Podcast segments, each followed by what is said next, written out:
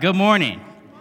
I'm not used to these Janet Jackson microphones, you know, or these little Usher microphones, you know, but um, welcome. Um, my name is Cyrus Waters. Thank you for welcoming me. Um, I had a great time in Sunday school when Dakota was teaching on um, the Apostle Paul. And uh, me and Richard, we go back um, a few years back, about seven or eight years ago, and he was my pastor. And uh, Pastor Richard was very um, helpful in my formative years of ministry and the foundational years of, um, you know, just growing as not just a minister, but also as a Christian, as a believer. So um, I really um, th- want to thank him. I know he's out in D.C. Also want to thank his wife, Karina, as well. Um, I remember being around them you know, seeing little Sophia, she doesn't remember me, but um, it's just a wonderful thing to see um, their family expanding and growing, and uh, now they're here serving. So this is just a wonderful opportunity where I get to minister the Word of God to you guys. Um, I'm married myself. I have two kids, under two. I have a four-month-old son and a, um, yeah, almost a two-year-old daughter. She'll be two next next month. Um, they weren't able to come because they're overcoming a cold. They probably could have came, but I feel like you know let's not risk it and get other people sick and things like that. So uh, hopefully they're watching online right now as we speak. Okay, so. Today, we're going to be looking at Romans chapter 1, verses 8 through 15. So, Romans chapter 1, verses 8 through 15. I'll read God's word. And it says, First, I thank my God through Jesus Christ for all of you, because your faith is proclaimed in all the world. For God is my witness, whom I'm ser- who I serve with my spirit and the gospel of his Son, that without ceasing I mention you, always in my prayers, asking that somehow by God's will I may now at last succeed in coming to you. For I long to see you, that I may impart to you some spiritual gift to strengthen you. That is, that we may be mutually encouraged by each other's faith both yours and mine. I do not want you to be unaware, brothers, that I have often intended to come to you, but thus far have been prevented, in order that I may reap some harvest among you as well as among the rest of the Gentiles. I am under obligation both to Greeks and to barbarians, both to the wise and to the foolish. So I am eager to preach the gospel to you also who are in Rome. Let's pray. Lord, thank you for um, this time. Just pray that um, this word um, will um, really impact the hearts of the hearers today. And I just pray that um, you will get the glory. In Jesus' name, amen. amen. If you are a Christian, you are redeemed. You are saved from eternal punishment. You're adopted as his son or, or, or daughter. However, I think many of us forget that when we say we're a Christian, we can't forget the fact that we are part of a body. We are part of the body of Christ. We are part of the church, the universal church is all over the place. anyone who, who's redeemed by Christ, whether it's in this country, overseas, any other country, they're part of the church. However, as Christians, we're called to be part of a local church. Now, I'm sure you guys hear this often. You hear people who say, like, you know, you know, I, am a Christian, you know, but I don't need to go to church. You know, like I, I could read the Bible on my own. You know, I, I you know, I, I pray. I could do that by myself. Why do I need the church?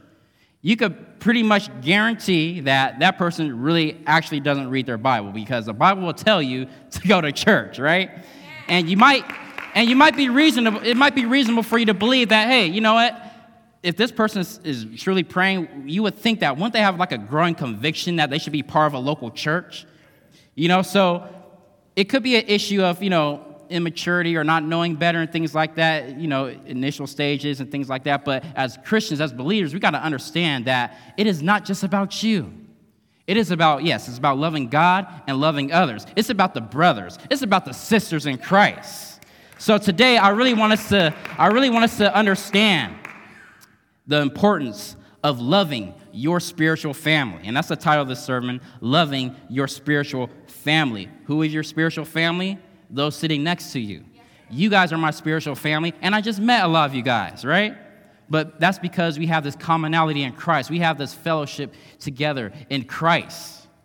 So today I want us to learn how, how we could love each other better, how we could serve each other better. And I'm sure you guys are already doing that. Some of you guys probably aren't doing that now, but it's okay. Today, hopefully, that will change with this sermon. So there are three simple but effective ways I'm going to share with you guys how to love your spiritual family and be a blessing to you, to you to them. The first reason, the first way to be effective and loving to your spiritual family is to be pleased with them. Be pleased with them. The second way you can love your spiritual family is to pray for your spiritual family. All right? And the third way to love your spiritual family and be a blessing to them is to be present with your spiritual family, okay? So the book of Romans is written by the Apostle Paul. Uh, we see him as like one of the greatest Christian missionaries uh, of all time. And um, this letter is basically, he's, he's just introducing who he is. He starts off saying, you know, my name is Paul, you know, an apostle of Christ, set apart for the gospel of God. And he, he expresses his heart, his heart um, for them. He's heard about them. But here with Romans, I know we understand and, and we hear about all the doctrines and theology. Maybe there's a lot of popular verses that we know. But today we're going to look at a very uh, peculiar I guess, not so popular passage, uh, what we just read, Romans chapter 1, verse 8 through 15. But we see a lot of great things in this passage. Romans, we don't know if this, this church was um, planted. We don't know who planted this church. It's not Paul because Paul never been here before. He, he, he, expresses many times in the letter that he longs to see them. I mean, that's what this section is about. He, he wants to see them. Some people say Peter planted the church. There's no indication or proof of, of that in the scriptures or in church history. We don't know how this church was planted, okay? But we know that Paul heard about them and he wants to see them, okay? So here's the first way. Let me talk about the first point as to how we can be um, more loving towards our spiritual family, and that is to be pleased with them. Let's read verse 8. First, I thank my God through Jesus Christ for all of you, because your faith is proclaimed in all the world.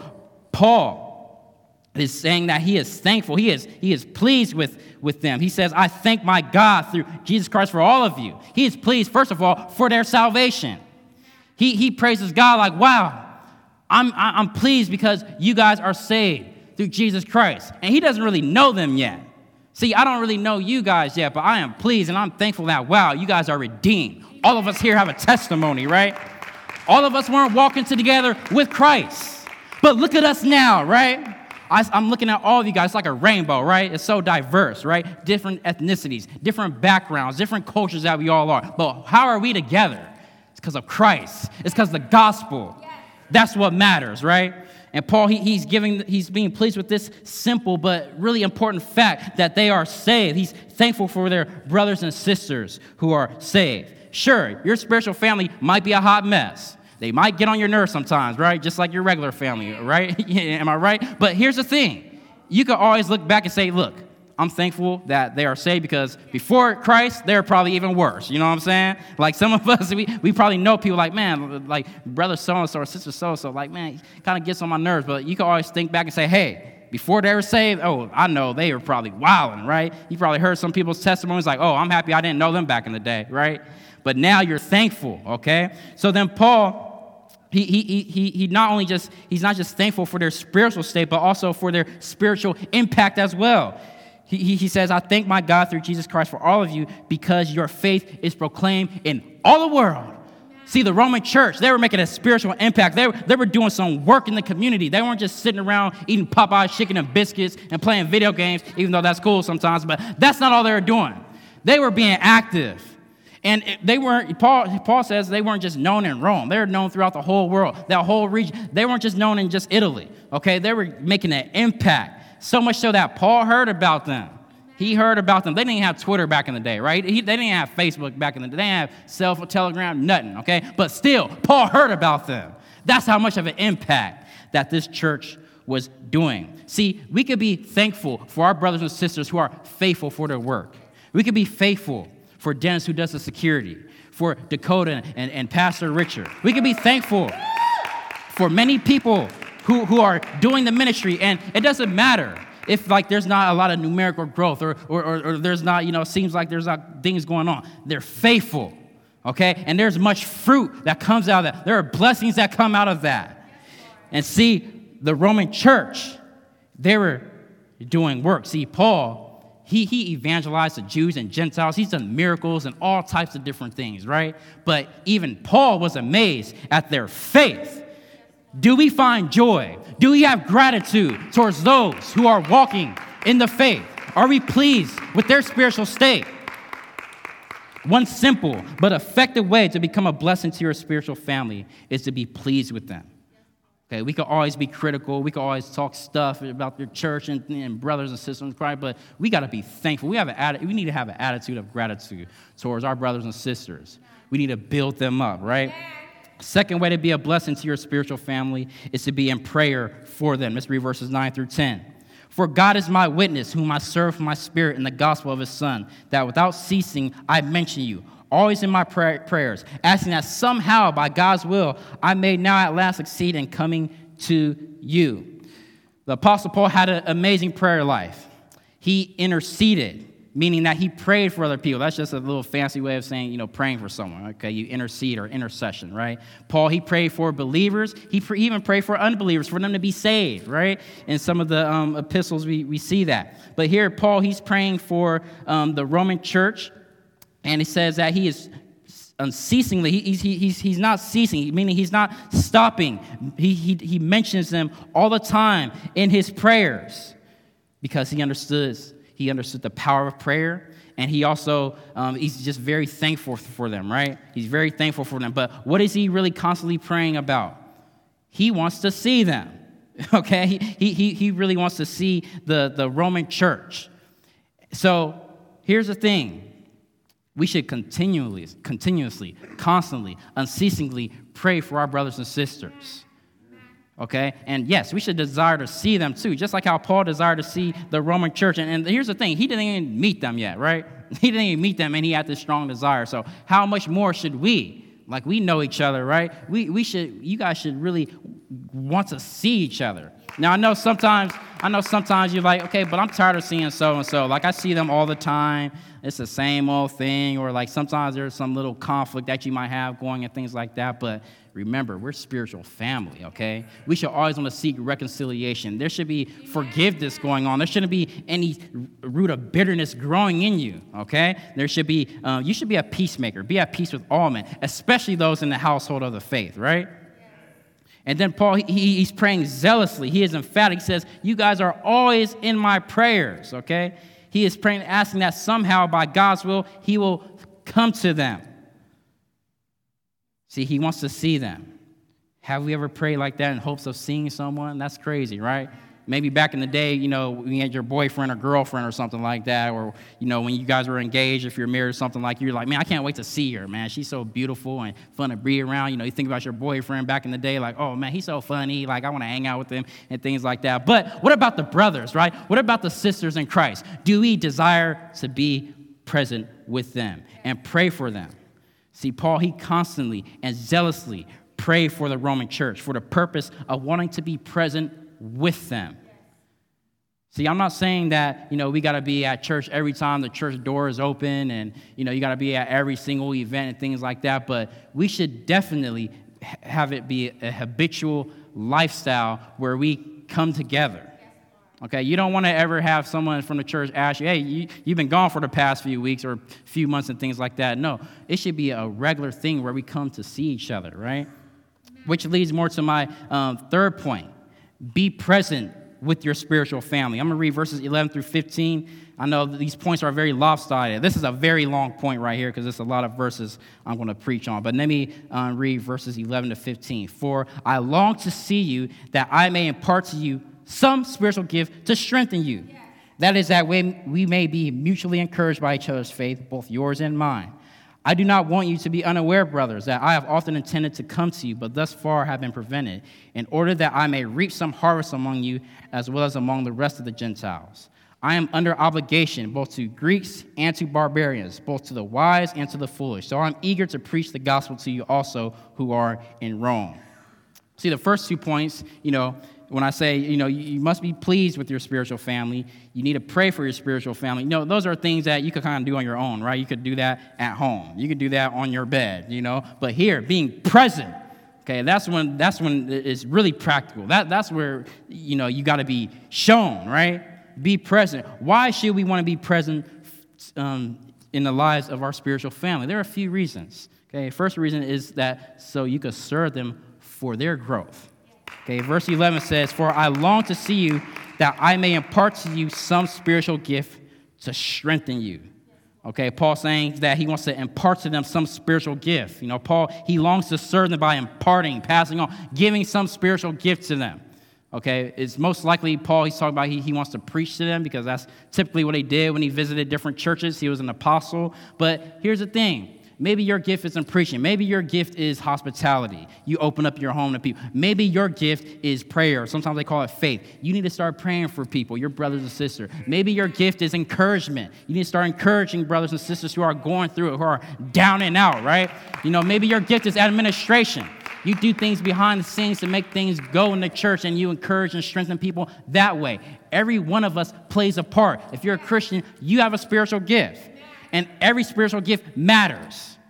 All right, it's kind of like a football team. I know, you know, many of us we might think like the quarterback is like the main position. That's the, you know, that position determines if the team's going to win or not. But you know what? The quarterback has some blockers too. He needs a center to hike the ball. He know you have to when the quarterback's like this, he, he that's his blind side. So the tackle and the guard, they didn't, they better be making sure they're blocking, right?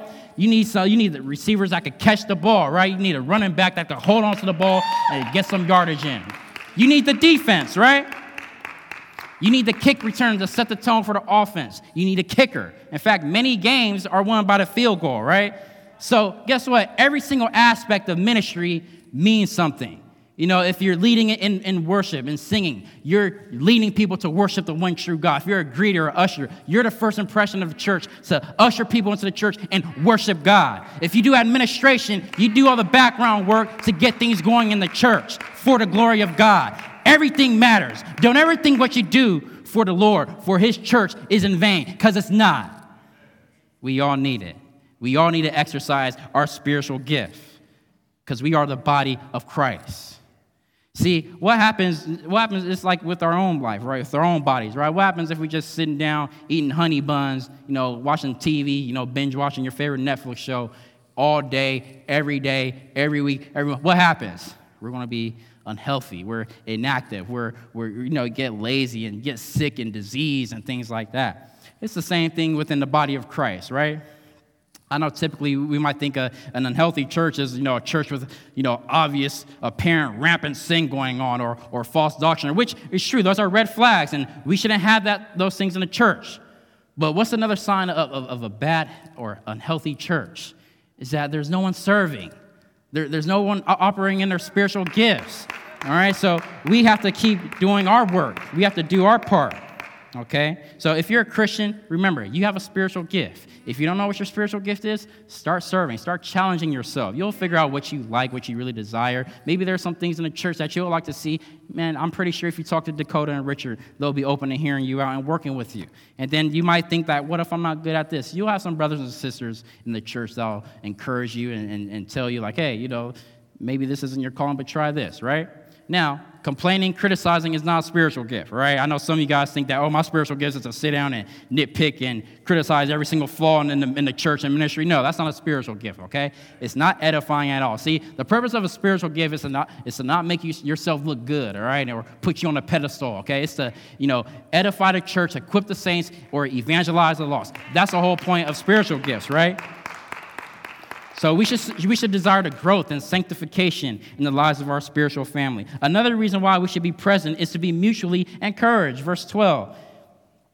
Paul says, That is, that we may be mutually encouraged by each other's faith, both yours and mine. See, this, when we come together, it's a, it's a reciprocal thing, right? It's something mutual. We, we all benefit when we come together, all right? We're, we're equally benefactors of fellowship sharing in each other's lives, okay? Associating with one another, connecting with one another. And Paul, he understood that. See, we see Paul as just like, you know, like probably like the greatest Christian of all time or something like that, right? But even Paul needed fellowship. Even Paul knew that, oh, I could get I could be mutually encouraged if I come to you guys and serve you guys. He understood that. Right? So it doesn't matter what context of, of, of of um, fellowship we're talking about. It could be the Sunday morning worship service, it could be Sunday school, it could be the small groups you have, the men's or women's um, breakfast fellowships. We should always feel mutually encouraged, okay? And here's the thing, and I'll be honest with you guys, and I'm sure maybe some of you guys feel this way too, but sometimes, like, man, I don't feel like going to church. You know what I'm saying? Sometimes I don't feel like, oh, you know, going to this men's breakfast. Sometimes I just want to chill, you know, and just be lazy. You know, sometimes I don't want to go to the, you know, lead, teach the youth group or the young adults and things like that. But when I do go, I, I feel encouraged. I, I feel refreshed. I was like, wow, I'm so happy I came. Like, I never left, you know, left a, a, a, fellow, a time of fellowship and regret it. You know, I never like I never feel like, wow, that was a waste of time. I wish I didn't go. No, I always come out feeling like, wow, I'm happy that I got my lazy butt up and went there and got to got to um, be with the brothers. You know what I'm saying? Like I got to really get to know this person better. You know, I really got to um, you know release uh, relieve this burden that I've been having, and I've been struggling with something. And you know, when I when I was being transparent and confessed my sin, these brothers helped me out and things like that. Like I'm happy I did that. It's kind of like going to the gym. Like sometimes, you know, you ain't trying to get your workout on, right? I know I don't like, but when you're at the gym while you're getting your workout on, you feel good. When you get out, it's like, oh man, I'm happy I went. I didn't waste my time. You know what I'm saying? That's how it is with fellowshipping, okay? It's a huge benefit. See, some of us, you know, sometimes we, we, we want to get caught up in our own bubble, and, you know, sometimes we don't want a fellowship. We don't see the importance of fellowship. You know, we, we might come to church late um, and, and, then leave early. You know, you don't say hi or bye to anybody. You just do your own thing like that. Like, man, you know, start encouraging people. Start greeting people. You know, so those things matter. You know, sometimes, sometimes a hello, hi, how you doing, smiling, you know, really means something to someone, all right? So we should come together because it's a mutual benefit. We'll be mutually encouraged. We'll mutually grow together. And we should also make this a prior, priority. Let's read verse 13.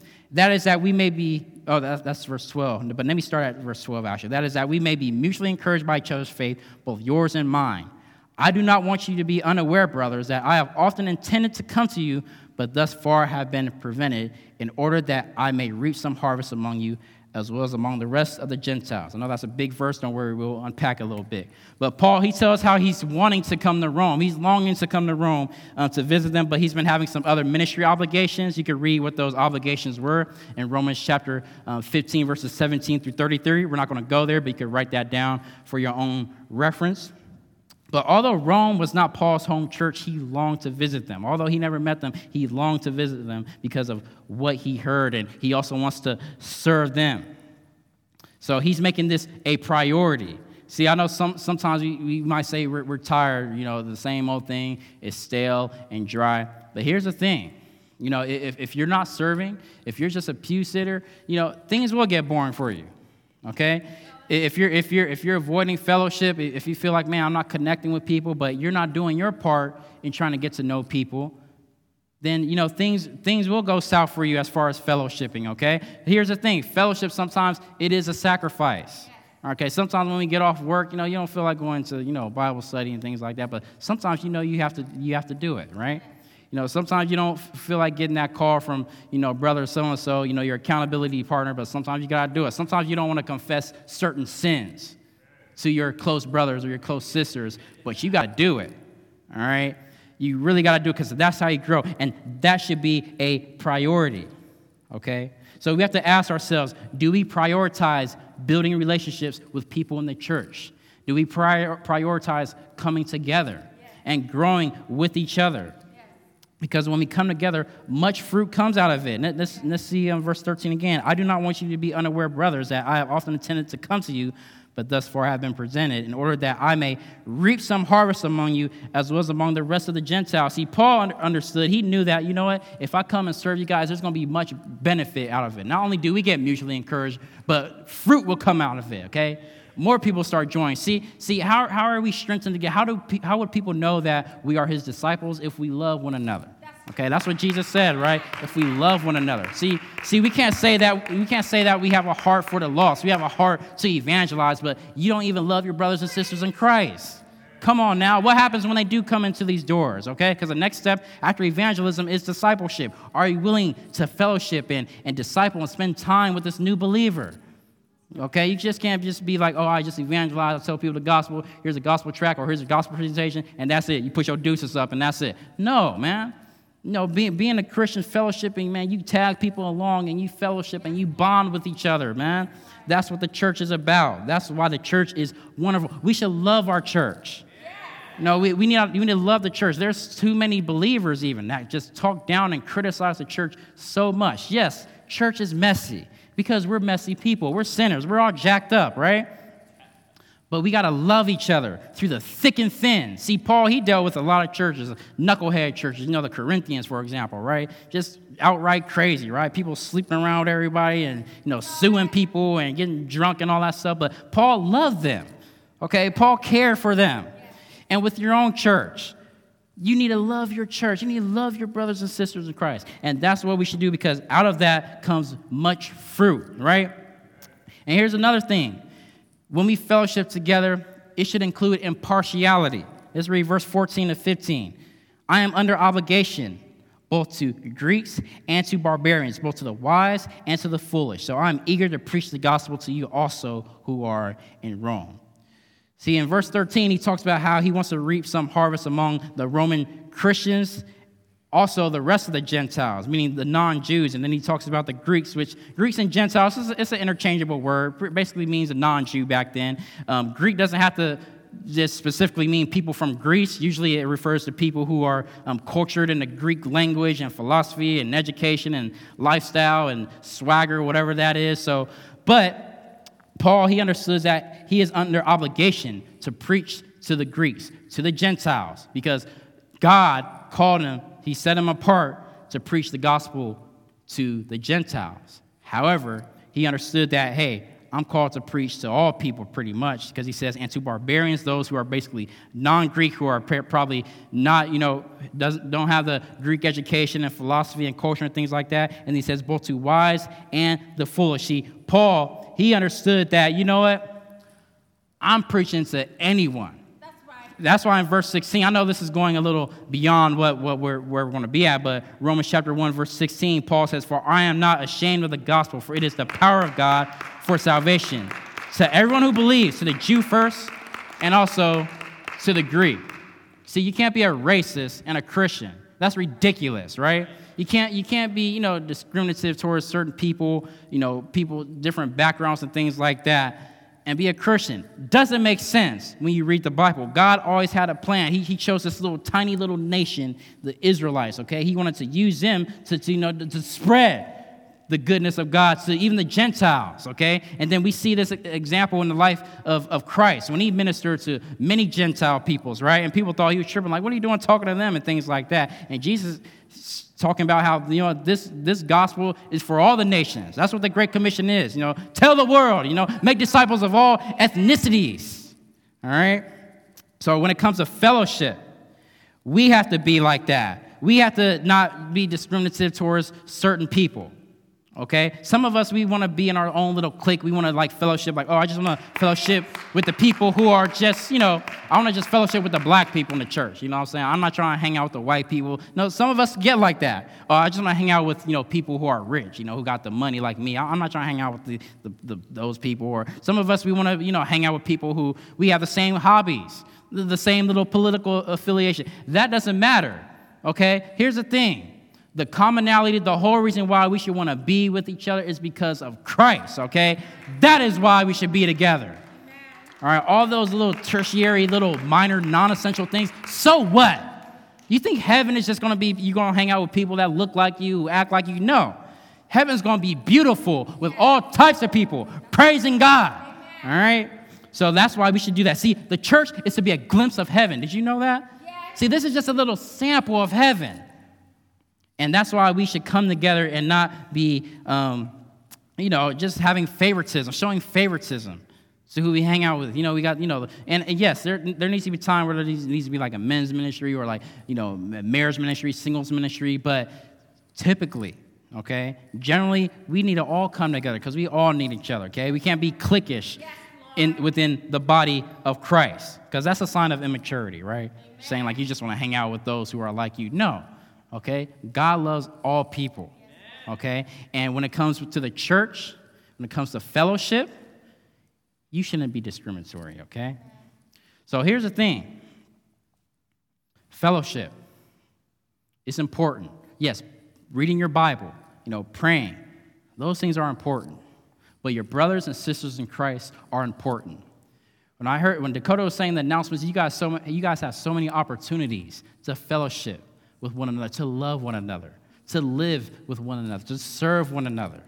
Okay, so take advantage of those opportunities to, to, to fellowship and to serve, whether it's, whether it's children's ministry, whether it's music ministry, ministry, whatever you do, do it for the glory of God and do it to love your brothers and sisters in Christ.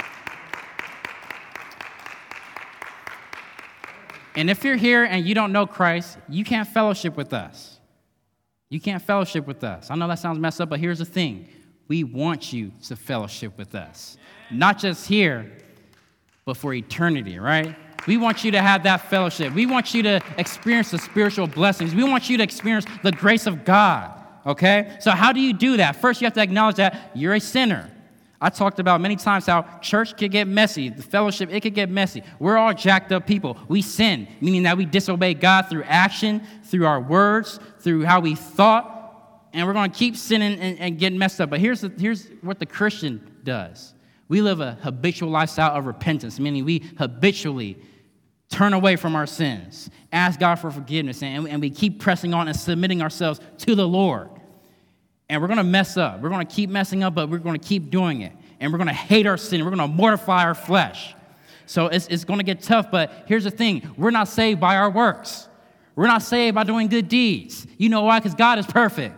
And none of us are perfect but one, and that is Jesus Christ, who's fully God and fully man. He lived that life none of us could live. And he died the death that we should have deserved. We should have been on that cross. But God loves us. He demonstrated his love on the cross for us. See, God, he didn't just say he loves us, he showed it on the cross. And then he rose on the third day, showing that God the Father was pleased with the sacrifice. So when we die, God, he doesn't just he doesn't just see us, he sees his son Jesus Christ. And we're covered. That's what it means to be covered by the blood of Christ. That's what substitutionary atonement is. That sacrifice that we should have been on the cross. God had a perfect sacrifice for us that took our spot through his son, Jesus Christ. So that's how you get to heaven. That's how you get a relationship with God through Jesus Christ. And that's how you have fellowship with us, one another, brothers and sisters in Christ. Amen. So I want to close with this quote from Charles Spurgeon, one of my favorite um, preachers to read. He says, Some Christians try to go to heaven alone, in solitude. But believers are not compared to bears or lions or other animals that wander alone. But those who belong to Christ are sheep in this respect, that they love to get together. Sheep go in flocks, and so do God's people. Amen. Amen. Praise God. Let, us let, pray. Let's pray. Heavenly Father, um, we thank you for um, this passage in Romans. Although it's not a popular passage, it's pretty powerful, um, explaining how, as believers, we must be pleased with our brothers and sisters in Christ. We must be um, in prayer for our brothers and sisters in Christ, and we must also be present with our brothers and, brothers and sisters in Christ. Help us to love our spiritual family. Help us to uh, really be um, people who, who love. And I just pray for the church here, for First Baptist Church of Hollywood. I pray for the fellowship, um, all the fellowship opportunities that they have, both their, um, you know, their men's, women's breakfast, um, their small groups, their Bible studies, their Sunday school settings, Lord. I also pray for the evangelism that they do for this community, Lord. Uh, I just pray that the fellowship um, grows um, with having new people, new believers come in, Lord, and just experience the amazing fellowship. We thank you for um, the leadership here, Lord. Look after um, the, the leadership and give them wisdom on how to guide and direct and to um, really shepherd and feed the flock, Lord. Thank you. We love you. And we also want to pray for those who may be here who don't know you, who don't have a relationship with you, Lord. God, I ask that you um, convict their hearts of their sin and also remind them the importance of that you, of your love, that you love them. I pray that they, that they understand that, that they'll turn away from their sins and, and cling to you for salvation, Lord. And I just pray for those who may be struggling, uh, who may not have any close friends here, Lord, and maybe they struggle in this area of fellowship, Lord. Will you um, really help them grow in that area? Give them opportunities to, um, to uh, make relationships with, with people and to grow. Because this Christian life is not to be like some lone ranger, Lord. This, this Christian life is to be um, in, in harmony with brothers and sisters in Christ, Lord. So uh, we thank you and we love you. We pray all these things in Jesus' name. Amen.